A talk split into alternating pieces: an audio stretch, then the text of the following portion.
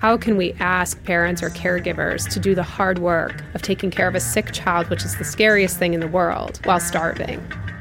The vast majority of folks I worked with in the jail needed something else than incarceration.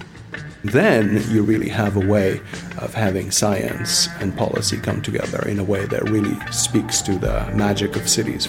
From the University of Chicago, this is Knowledge Applied, a new podcast where we'll go inside the research, reshaping everyday life.